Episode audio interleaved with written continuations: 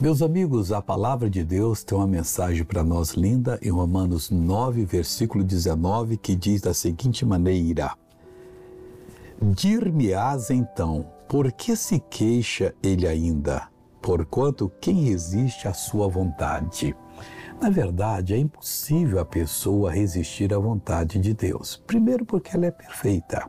Ele sendo nosso Pai, não ia ter uma vontade má para nós. Deus não nos ensina com problemas. Ele, depois que nos ensina, ele permite que problemas surgem para nós aplicarmos o que aprendemos. E aí a gente vencerá aplicando.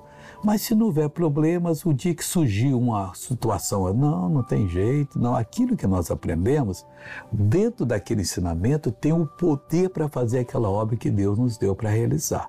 É assim que nós temos que crer, porque assim Deus vai operar na nossa vida. Agora eu quero orar com você. Pai, em nome de Jesus.